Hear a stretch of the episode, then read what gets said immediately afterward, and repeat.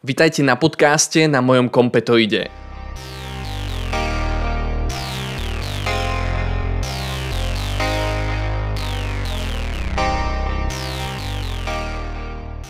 Moje meno je Mišo Hucko, som autor YouTube kanálu Informatika s Mišom.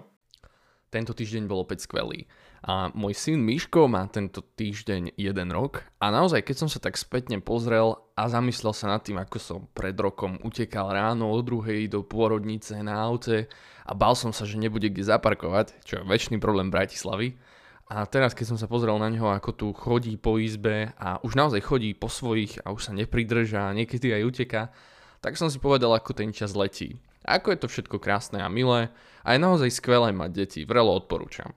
A tak teda, keď som sa potom aj tak zamyslel, tak vlastne pred rokom som ešte tento podcast nerobil, alebo teda iba som ho začínal robiť. Ja si pamätám, ako keď e, moja manželka bola teda prvýkrát na materskej a boli tie úvodné týždne, tak ja som sa rozhodol práve vtedy, že začnem natáčať tento podcast.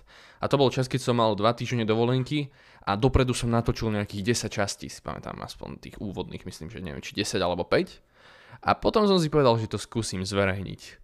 A dnes, keď som sa pozrel na predchádzajúcu časť, predchádzajúcu časť, tak som bol naozaj zarazený, ale veľmi milo zarazený. Predchádzajúca časť bola naozaj veľmi populárna.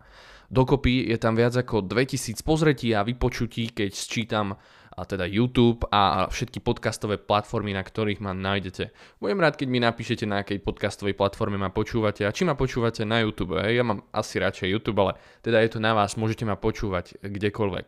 A tak som bol tak teda pozitívne naladený natočiť ďalšiu časť. A prečítal som si niektoré z vašich komentárov, Verte mi, všetky komentáre, teda väčšinu komentárov zvyknem prečítať, nie vždy stihnem reagovať. Niekedy sú tam zložitejšie témy, niekedy sa pýtate na niečo, čo treba trošku viac rozobrať a tak viaceré z týchto tém si zapíšem a rozhodnem sa, že ich teda pokriem v nejakých nasledujúcich častiach. Dnes som sa rozhodol, že sa budeme rozprávať o skrame alebo o tom, ako sa vyvíja software.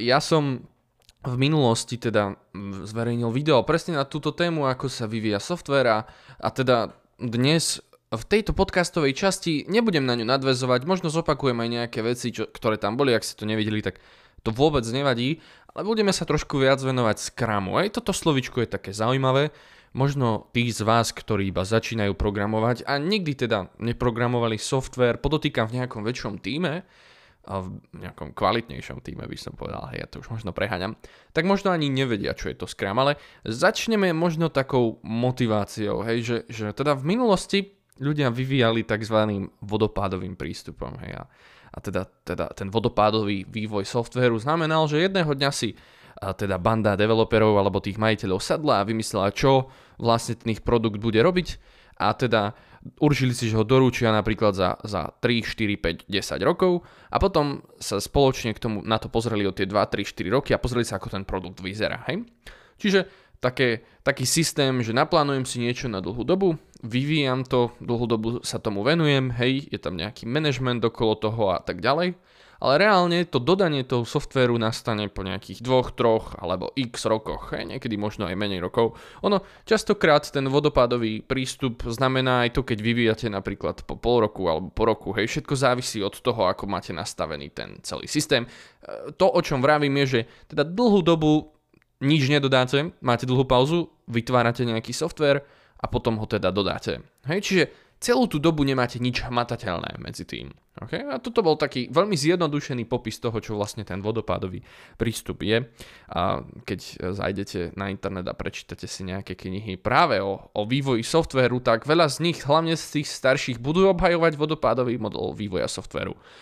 Samozrejme, ja si myslím, že v modernom vývoji softvéru až také miesto nemá a potvrdia nám to napríklad veľké firmy ako, ako Google, Spotify alebo napríklad aj Microsoft a všetky tieto veľké firmy naozaj vyvíjajú tým iným prístupom, čo sa volá teda ten iteratívno-inkrementálny vývoj, alebo agilný vývoj, alebo ja neviem ešte aké iné názvy okolo toho teda nájdete na internete a tak ďalej. Chcel by som povedať, že ja teraz uh, mohol by som tu rozprávať o rôznych knihách, o rôznych teda tých papierových poučkách o tom, ako sa správne iteratívno-inkrementálne vyvíja a čo to vlastne ten Scrum je a ako sa to používa ale ja sám veľmi dobre viem, že prax je úplne iná ako všetky tie knihy a papiere, ktoré nájdete na internete. Samozrejme nie sú zlé, je dobre si ich prečítať, pretože je dobré vedieť, ako by mala reálne vyzerať tá utopistická predstava toho niečoho, čo sa snažíte dosiahnuť v tom vývoji softvéru. Hej?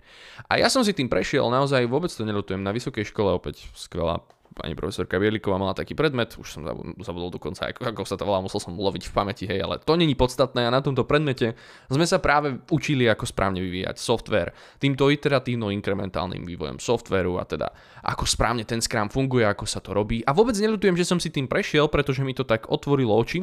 A teraz veľmi dobre viem, že k čomu sa vlastne snažíme v tých firmách dospieť, aby sme to teda vyladili. OK, stále rozprávam o niečom, ešte sme sa nedostali k podstate veci. Čo je to vlastne ten Scrum?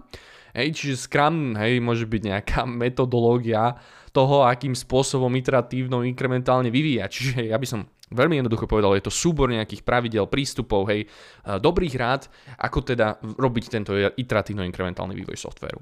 To iteratívno-inkrementálne to sú dve slova, ktoré tvoria základ celého toho princípu, o ktorom tu budem rozprávať. Iteratívne znamená, že stále v nejakých cykloch sa snažíte niečo dosiahnuť a inkrementálne znamená, že, že po malých tých inkrementoch teda dodávate nejaký funkčný software, podotýkam funkčný.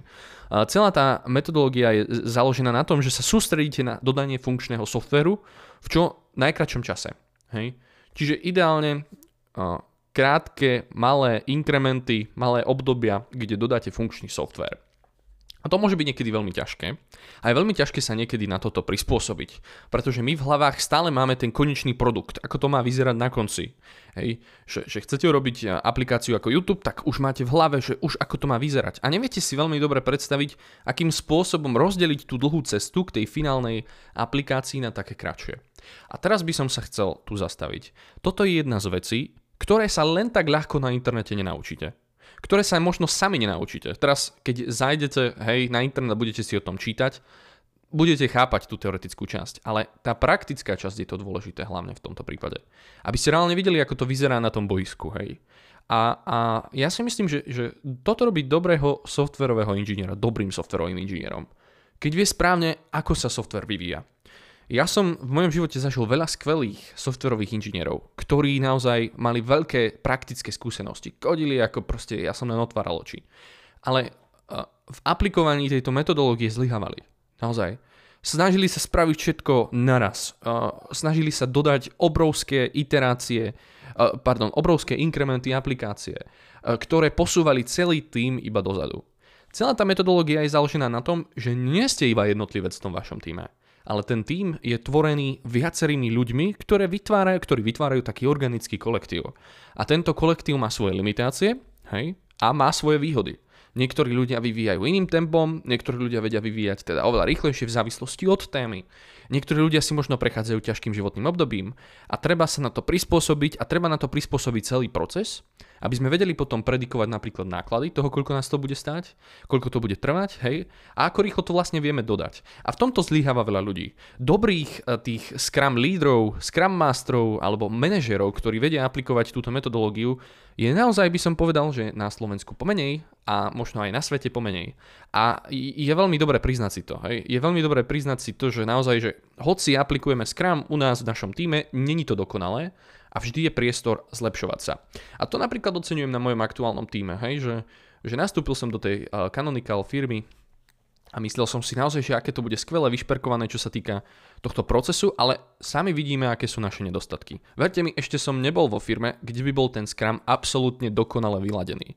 A raz som pracoval v menšej firme, na projekte ESL, kde si myslím, že to praco- fungovalo veľmi dobre.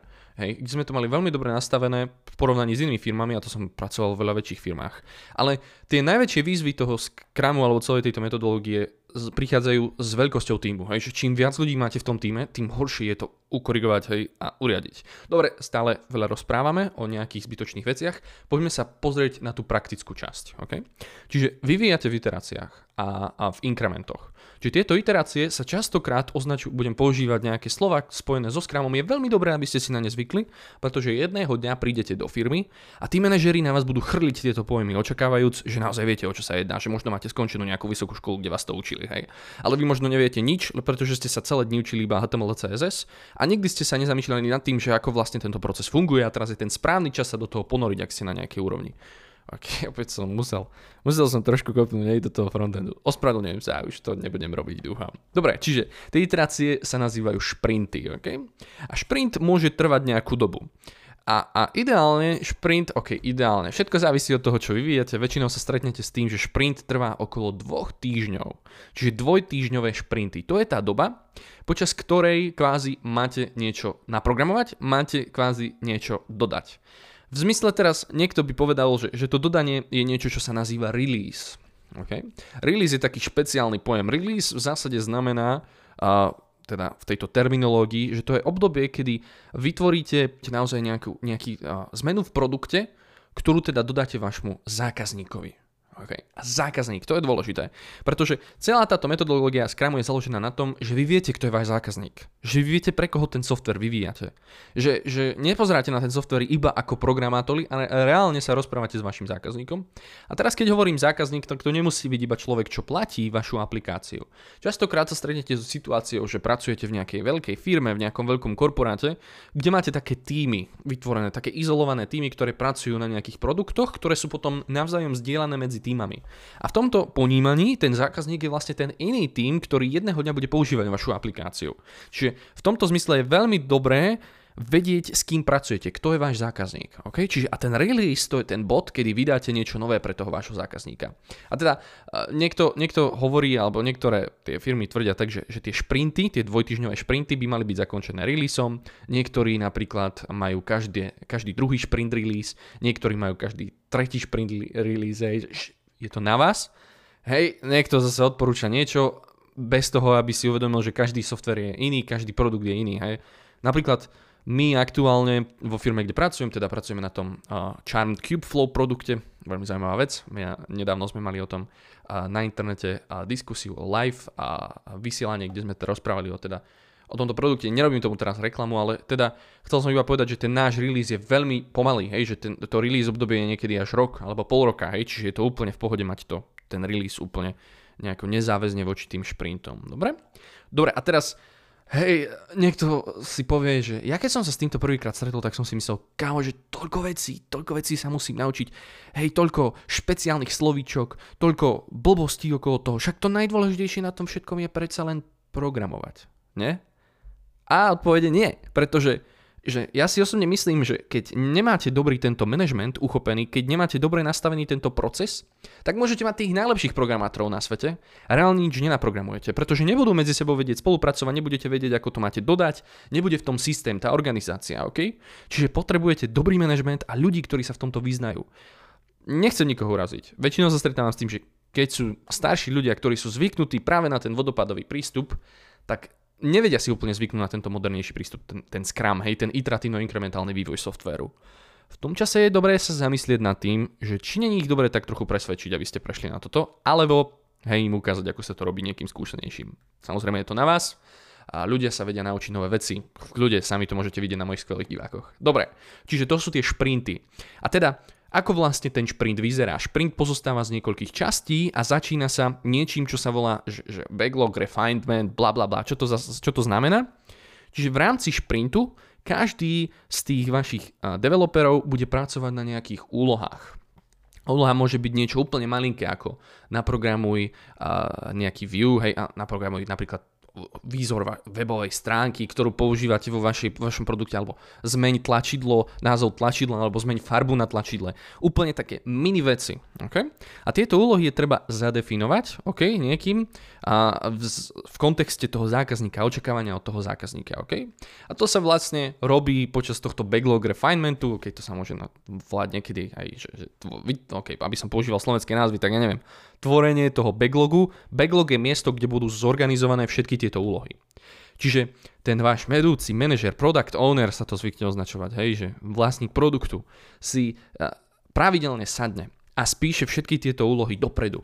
na, kľudne aj na pol roka, kľudne aj na rok, kľudne aj na dva roky, hej, že proste vie, aké sú tieto úlohy do budúcnosti a zapisuje ich do toho backlogu. Ale sústredí sa, aby tam boli úlohy na najbližšie 2-3 šprinty. Hej? Čiže musia sa tam nachádzať tie úlohy, ktoré si potom tí, tí programátori v ten ďalší aktuálny šprint budú vyberať z toho backlogu. Okay? No a, a, a teda formovanie týchto š- taskov, to sa volá task alebo úloha, do tohto backlogu môže byť veľmi zložité, okay? A potrebujete naozaj dobrého človeka, pretože že čo vlastne je ten task, hej? Že niekto by povedal, to je iba nejaká, nejaký popis toho, čo ten developer bude robiť. Ale to nie je správne. Pretože predstavte si, že ste developer, hej? A vy si vyberíte nejakú úlohu, ktorá bude úplne abstraktne napísaná, že, že, že uh, ja neviem, zlepší používateľský zážitok na, hej, na formulári pri prihlasovaní. Hej, a ty z toho nevieš vôbec nič, že čo máš spraviť. Okay? Čiže ten popis musí byť jasný, konkrétny, nemusí byť úplne technický, pretože ten product owner není vždy ten technický človek. Častokrát je to iba nejaký manažer, hej. ok, iba, hej, že to je niekedy dosť, hej, ale že nevie sa tak úplne vyznať do tých technických vecí. Tie technické detaily má potom vyladiť ten developer, ten človek, čo má ten know-how v tej, v hlave, hej. Ale ten task má byť čo najpopisnejší, najdetalnejší, aby z toho niečo vypadlo, aby sa ten developer vedel pohnúť. Ďalšia z veľmi dôležitých vecí je, že ten task musí mať špecifikované niečo, čo sa označuje pojmom definition of done. Čiže definícia toho, kedy je ten task hotový. OK? Čiže jasne tam musí byť napísané, že Ferko, keď, eh, ja neviem, eh, použil som zlý, zlý príklad napríklad s, to, s tým používateľským zážitkom, ale napríklad eh, keď niekto implementuje nejakú novú platobnú metódu, tak tam bude jasne napísané, že a po, po dokončení tohto tasku, keď prídem na tento formulár a zaplatím tento produkt, budem môcť použiť napríklad PayPal. Hej? A ideálne, keby tam bolo napísané, aj ako sa to otestuje, hej, že, že špecifikácia nejakých testov. A vidíte, hej, že ten task sám o sebe není iba ten popis, ale je tam aj definícia toho, že a, kedy sa to považuje za splnená úloha. Je tam napísané aj to, že, že, že kde sa bude tento task dokumentovať a ako bude dokumentovaný. A je tam napísané aj to, ako sa tento task bude testovať. Hej? Môže to byť kľudne abstraktne, technické veci necháte na toho developera. A to je to definition of done, na ktoré takmer každý kašle a zabúda, pretože sa im to nechce písať. Okay? Ale naozaj, hej, že, že tá definícia tých taskov, celý ten Scrum, ja to vnímam tak, hej, celý ten agilný vývoj stojí a padá na tej definícii tých taskov. Ak nemáte človeka, čo nevie špecifikovať ten task, hej, že teraz, ak ma počúvajú nejakí softveroví developeri, ste v práci a vy si každé dva týždne ťaháte task, ktorý má iba nadpis. Jednu vetičku e, v zmysle, že naprogramuj toto, urob toto a nehovorí nič o tom, že ako to má byť testované, a kde to mám vlastne dokumentovať a akým spôsobom to vlastne môžem považovať za hotové a celé to necháva na vás, tak je niekde chyba a, a je treba niečo zmeniť. OK? Fajn, a teda ono, uh, to, je, to je teda to vytváranie toho backlogu a v backlogu budú tieto kvázi tásky s týmito definíciami, hej, predstavte si to ako taký batoh tých táskov, hej. A teda potom tá ďalšia časť celého tohto scrumu uh, sú tzv. sprint planningy, hej, čiže sprint je to obdobie, hej, kedy tie dva týždne, kedy vyvíjate zo pár z tých taskov. A teda ten sprint planning v zásade znamená viacero vecí. Okay? Podľa teda tých poučiek by to, malo byť, by to mal byť čas, kedy si vlastne celý ten tým, tentokrát už aj s developermi, pretože napríklad to, to vytváranie tých taskov častokrát pri tom developeri nie sú, tam býva zvyčajne iba product owner, alebo nejaký fakt seniornejší developer ale niekedy sú tam aj celé týmy a potom tam mrhajú čas a, a platíte 5 hodín pre 20 developerov, aby spolu sedeli a rozmýšľali nad taskami, hej, a potom sa tam začnú ešte aj vadiť a neviem, čo všetko sa tam bude diať, čo je niekedy úplne na hlavu, ale teda robia to ľudia. Ale teda na tom sprint planningu si všetci sadnete a teda sa dohodnete, že, že ako zložité sú jednotlivé úlohy napríklad. Hej. Alebo ktoré úlohy budete Uh, určite si, že ktoré úlohy, počet, reálny počet úloh, ktoré na tento týždeň chcete splniť. Toto je veľmi dôležité. Celý ten Scrum hej, na papieri sa spolieha na to, že, že vy ako tým si viete určiť dostatočne veľa taskov, hej, tých úloh, ktoré v tom šprinte splníte. A to je dobré a dôležité, pretože hej, ten, ten uh, uh, Scrum sa snaží optimalizovať to množstvo. Že není ich veľmi málo, čiže nenastane situácia, že developer nebude mať čo robiť napríklad deň, dva pred koncom šprintu, ale taktiež nenastane situácia, že na konci šprintu budete mať nejaké nedokončené úlohy. Okay? A to je ten sprint planning. Čiže musíte nejakým spôsobom určiť, ktoré sú ťažké, ktoré sú ľahké úlohy. Možno sa spýtate, že prečo to nerobíte počas toho backlog refinementu. Je to z toho dôvodu, že častokrát tam nie sú všetci developeri, tie úlohy sú iba špecifikované a, a ten product owner hej, nemá dostatok, dostatočnú znalosť na to, aby mohol povedať, hej, to množstvo tých úloh. Hej, že to je dôležité, že ak opäť ďalšia z takých pascí na tom skrame je, že ak máte človeka, ktorý sa to snaží celé ovládať, ktorý rozhoduje o počte úloh, ktorý rozhoduje o obťažnosti úloh, ktorý rozhoduje, kto ktorú úlohu bude mať, tak to nemá fungovať. Okay? Je to tímová práca. Tým sa má zhodnúť na tom, koľko úloh, tým sa má zhodnúť na tom, že aké zložité sú úlohy a kto bude mať úlohu, sa zväčša má robiť tak, že ľudia si vyberajú úlohy sami, že na začiatku po dohodnutí na tom sprint planningu, ktoré úlohy teda budete mať na ten nasledujúci šprint, vy v pondelok napríklad prídete a vyberete si prvú voľnú úlohu, ktorá napríklad vás zaujíma a je zoradená od nejakých teda závislostí, ktoré sú najdôležitejšie, ktoré sú menej dôležité. Hej? A vy sami sa rozhodnete, či to zvládnete, skúsite to spraviť, keď to nevíde, ide, keď to a tak ďalej, hej.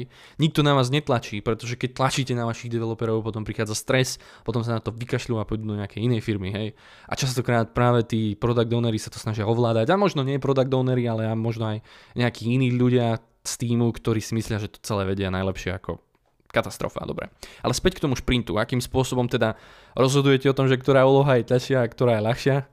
Pomocou niečo, čo sa volá, že story pointy. Ok, a teraz idem fakt do úplnej hĺbky týchto vecí. A, a možno táto časť bude trošku dlhšia, ospravedlňujem sa. Fakt ma zaujímalo, že či by ste chceli počuť viac takýchto častí na túto tému. Kľudne mi napíšte do komentáru pod moje YouTube video, tam to čítam najviac. A, a budem rád, aj keď, aj keď navrhnete, ktorú z týchto častí by som mohol napríklad rozobrať viac, pretože teraz dosť cez to letím. Ale späť k tým, hej, k tým taskom, k tým hodnotám tých, a, a, že ktorý task je zložitejší, ktorý ľahší. Používa sa niečo, čo sa volá story pointy. A story pointy sú akési abstraktné body, ktoré priradzujeme počas toho sprint planningu týmto taskom a podľa toho určíme, že či ten task je ťažký alebo ľahký. Story pointy sú čísielka, okay? ktoré uh, OK, podľa, podľa teda Scrum definície, aby ste to nemali prirovnávať k ničomu, hej, že proste story point je nejaká hodnota, ktorá teda určuje hodnotu toho effortu, hej, tej snahy, ktorú musíte dať na splnenie tohto tásku. Veľa ľudí si to míli s časom, hej, veľa ľudí si to míli, ja neviem, s niečím iným, s riadkami kódu, alebo proste s úplnou vecou, nejakou blbosťou. Hej, nie, proste verte to ako nejakú abstraktnú vec a O tých story pointoch by som mohol mať jednu fakt, že časť. Na teraz, na túto časť si predstavte, že story pointy sú iba nejaké hodnoty, čísielka, ktoré hovoria, že ak je to číslo väčšie, tak ten task je zložitý, ak je menšie, tak je teda menej zložitý. A sú rôzne stupnice, škály, že to není iba že 1, 2, 3, 4, 5 až 10, ale ono napríklad to ide pomocou nejakej Fibonacciho postupnosti, ale sú aj iné postupnosti na story pointy. To není dôležité. Celé je to blbosť. Jediné, čo teda potrebujete vedieť, že to je nejaká, nejaký nástroj, ktorý má slúžiť na to, aby ste povedali, že ktorý task je zložitý a ktorý menej zložitý. Aby keď ráno prídete do toho boardu, to je nejaká tabuľa, kde sú tie tasky zoradené pre ten nasledujúci sprint a uvidíte task s viac story pointami, tak budete vedieť, že tento task je asi zložitý. Tieto story pointy sú, a, sú veľmi a, dôležité pre napríklad začínajúcich ľudí, ktorí nevedia, že ktorá úloha je ľahká, ktorá je ťažká, pretože pre, pretože sú noví v týme. Hej. Čiže tam sú veľmi dobré tie story pointy, ale sú taktiež dobré aj pre nejakých ľudí e, už starších, pretože nie je každý odborník na všetko. Hej. Teraz nejaký backendista chce pomôcť s frontendom, tak príde do, do toho boardu, s tými taskami pre frontend a uvidí tam nejaký ľahký za málo story pointov a vybere si ten. Alebo ste v časovej tiesni, máte iba napríklad už iba jeden deň do konca šprintu, tak nevyberete ten task s 20 story pointami, hej, to je prehnané niekedy, hej, záleží ako máte stupnicu, hej, ale vyberete si nejaký ľahší task a ten sa snažíte vyriešiť. Okay?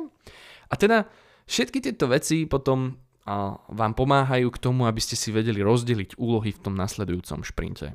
A na konci šprintu, ale teda potom tá ďalšia časť, hej, je, že, že na konci šprintu sa vždy potom stretnete a zhrniete si, že koľko úloh ste stihli splniť, koľko úloh ste nestihli splniť, ktoré teda niekde viaznú a podobné. A teda na tomto celom to je veľmi zjednodušene teda popísané, ako teda funguje ten Scrum a ako sa to používa. To dôležité, čo si musíte odnieť, že sú tam nejaké šprinty, sú tam nejaké úlohy, tasky, sú tam nejaké story pointy, hej, a, a že sú tam ľudia, ktorí naozaj majú plánovať tie úlohy. A to je veľmi dôležité, ok? A teda na čom to celé napadá, že o, toto tu celé, čo som teraz popísal, to je iba nástroj na to, ako robiť ten software. Okay? A hoci môžete mať tasky splnené, tak to vôbec nič neznamená, pokiaľ to není v tom produkčnom kóde. Pokiaľ zákazník nedostane efekt toho vášho tásku, tej vašej úlohy na ten daný týždeň, tak tá úloha nie je splnená. Preto som tak veľmi apeloval na ten definition of done. Častokrát, čo vidím, čo sa deje v tímoch je, že ľudia si napíšu veľa táskov a snažia sa optimalizovať na tie tásky. Že snažia sa presunúť ten task z, z takej kolónky, ktorá hovorí o tom, že ten task je v nejakom progrese, do kolónky, že je hotový. Hej? Že snažia sa splniť ten task čo najrýchlejšie. A keď už je v tej kolónke hotový, tak ich to nezaujíma, je to všetko hotové. Ale to není pravda, pretože niek- niekedy naozaj pracujete na nejakej úlohe a, a teda pracujete na nejakom kóde, napríklad na Gite, máte vašu branchu, dáte nejaký pull request, a ten pull request sa schváli a nikto to nemeržne do toho mástra. Hej. Teraz používam fakt pojmy spojené s programovaním, hej, spravedlňujem sa, že dosť technické, ale že nikto to teda nedá do tej produkcie, nikto to nenasadí tomu zákazníkovi. A vy sa tvárite však, ja som to všetko splnil, tu mi to Ferko skontroloval cez nejaký review proces, hej, a ten task som splnil hotovo. Ale, ale ten, ten krok toho nasadenia možno zabere ešte veľmi veľa času a tá úloha není splnená. A v tom, v tom grafe to vyzerá, že ste splnili veľa úloh, ale niektoré ste nedotiahli do konca. Alebo že sa robia úlohy, ktoré nemajú testy. Alebo že sa robia úlohy, ktoré nie sú zdokumentované. To definition of done musí jasne vravieť. Ferko, keď si zoberieš tento task. Pokiaľ nebude v tej produkcii, pokiaľ tu v tejto dokumentácii nebude napísané, ako si to má ten Janko spustiť vo svojom počítači, hej. Pokiaľ, hej, to nebude všetko tip-top podľa toho, ako som tu povedal v tomto definition of done, tak to není hotové. A ľudia na to zabúdajú, pretože sa im to nechce písať. Pretože keď máte urobiť 100 takýchto taskov a ku 100 taskom napísať definition of done, tak to zaberá veľa času. Ale od toho tí, tí product ownery sú. Hej, od toho tí ľudia, ktorí vytvárajú ten backlog sú. Ak to, ak to tí ľudia nerobia, tak potom čo robia? Hej? Že to je otázka. A, a ako to zlepšiť, aby robili práve toto? A ako ich motivovať, aby to robili? Pretože táto úloha nie je úplne pre každého. Ja si to sám uvedomujem. Mňa by to napríklad nebavilo celé dní iba robiť toto a písať tam tie tásky a, a, a tak ďalej. Hej, ale to je tak na zamyslenie, možno, možno ste vy súčasťou tohto týmu, možno, možno poznáte niekoho, kto to takto zvykne zanedbávať, môžete mu poslať tento podcast, ak vám to niekto poslal, ospravedlňujem sa, dúfam, že vás nekritizujem, ja vás osobne nepoznám, nemierím to úplne na nikoho, hej, ale stretol som sa teda s takýmito prípadmi. Dobre, takže a zanedbanie týchto vecí, ďalší z problémov je, že častokrát sa v tých backlogoch nachádzajú obrovské, obrovské tasky. Hej, že úloha, že úloha typu, že v rámci tohto šprintu hej, chceme naprogramovať celý bankový systém. Hm, dva týž, dvojtyžňový šprint. Naprogramovať celý bankový systém. Hej. Teraz úlohy majú byť také, aby si ich mohol vybrať jeden člen týmu. Hej, to som teda nepovedal asi. Ale teda, že má, tá úloha, na tej úlohe má pracovať jeden člen týmu v tej danej chvíli. Samozrejme môžu to striedať, alebo ja neviem a tak ďalej, ale ideálne, keby to bola úloha pre jedného člena týmu. Hej? A teraz naprogramovať celý bankový systém za dva týždne proste blbosť. Hej? Že to je obrovský task. Ten product owner možno bol lenivý na to rozbiť ten task na malé, to sa veľmi často používa toto slovné spojenie, že rozbiť task na malé a, a to sa kľudne deje aj na tých a, a sprint planningoch že tí developeri, keď vidia, čo tam ten product owner popísal, tak povedia, že kámo, že tu na táto blbosť veľká, treba to rozbiť na malé a to sa práve aj deje na tých sprint planningoch a preto tie planningy niekedy zaberajú veľa času.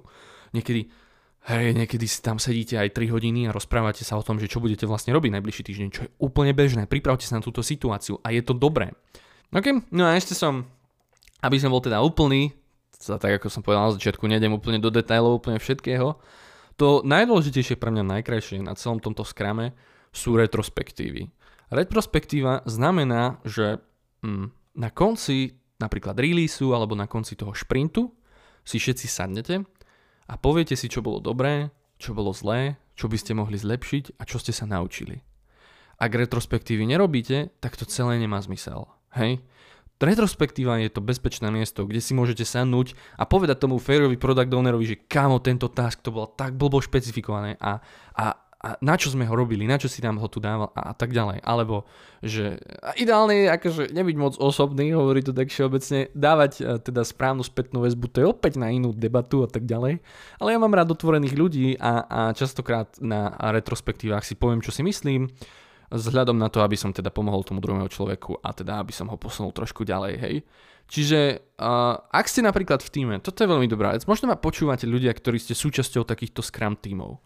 Um, ja by som povedal, že ja sa trošku aj zaujímam o tento Scrum trošku viac, trošku do detailov, hej, že možno preto o tom viem tak viac rozprávať, hej, a, a zaujíma ma, že ako fungujete, kľudne mi dajte vedieť, napíšte, že, že čo sa vám nepáči, čo som vynechal, možno, samozrejme vynechal som veľa vecí, ale možno t- tú ďalšiu časť môžeme sa tak hlbšie ponoriť do jednej z týchto tém, pretože celé mi to príde veľmi zaujímavé a myslím si, že, že to robí ten software krásnym že ľudia nevyriešili ešte tento problém, ako správne nastaviť ten proces. Scrum je teda iba, tak ako som povedal, nejaký súbor pravidel, rád a tak ďalej, ktoré naozaj sa nedajú aplikovať na úplne všetko a my sa snažíme zlepšovať a robiť to lepšie a tak ďalej, hej. A, a preto si myslím, že je tu ešte veľa priestoru na zlepšovanie. A taktiež, ako som povedal, môj tým sa zlepšuje a môj predchádzajúci tým sa zlepšoval a tak ďalej. Ale keď naozaj si nebudeme dávať spätnú väzbu, keď naozaj si nebudeme sadať spoločne za ten stôl a nepovieme si úplne osobne, čo si o tom druhom myslíme a že aký je ten problém, na ktorom sme sa zasekli a ponúkneme nejaké konštruktívne uh, uh, kritiky, uh, ponúkneme nejaké reálne riešenia, ktoré sa dajú aplikovať, tak sa nevieme pohnúť ďalej. Tak budeme iba takí tí, hej, nechcem povedať, že Slováci, ktorí sa na všetko stiažujú a reálne, hej, nič nerobia a preto, aby sa to zlepšilo a podobne. OK, veľmi filozofické debaty nakoniec to, to časti podcastu. Máme tu už skoro 30 minút, ja už to preháňam dneska, ale teda to bol ten Scrum. Dúfam, že sa vám to páči, dúfam, že som nikoho nenaštval, tak ako som povedal, sú to moje názory a, a veľa vecí som vynechal. Uh, dobre, budem rád, keď sa vyjadríte, čo bude ďalej, aká časť bude ďalej a dúfam, že sa vám to dnes páčilo. Tak to je na dnes všetko. Nezabudnite dať odber na môj YouTube kanál Informatika s Myšom. Ak ma chcete finančne podporiť, môžete tak spraviť na mojom Patreone, kde som pod menom Informatika s Myšom. Nájdete ma tiež na sociálnych sieťach ako Facebook, Instagram a TikTok pod menom Informatika s Myšom. Ak ma chcete kontaktovať, môžete využiť e-mailovú adresu informatika s mysom, všetko spolu bez medzier, zavináč gmail.com alebo ma nájdete tiež na sociálnej sieti LinkedIn pod menom Michal Hucko. Ďakujem vám.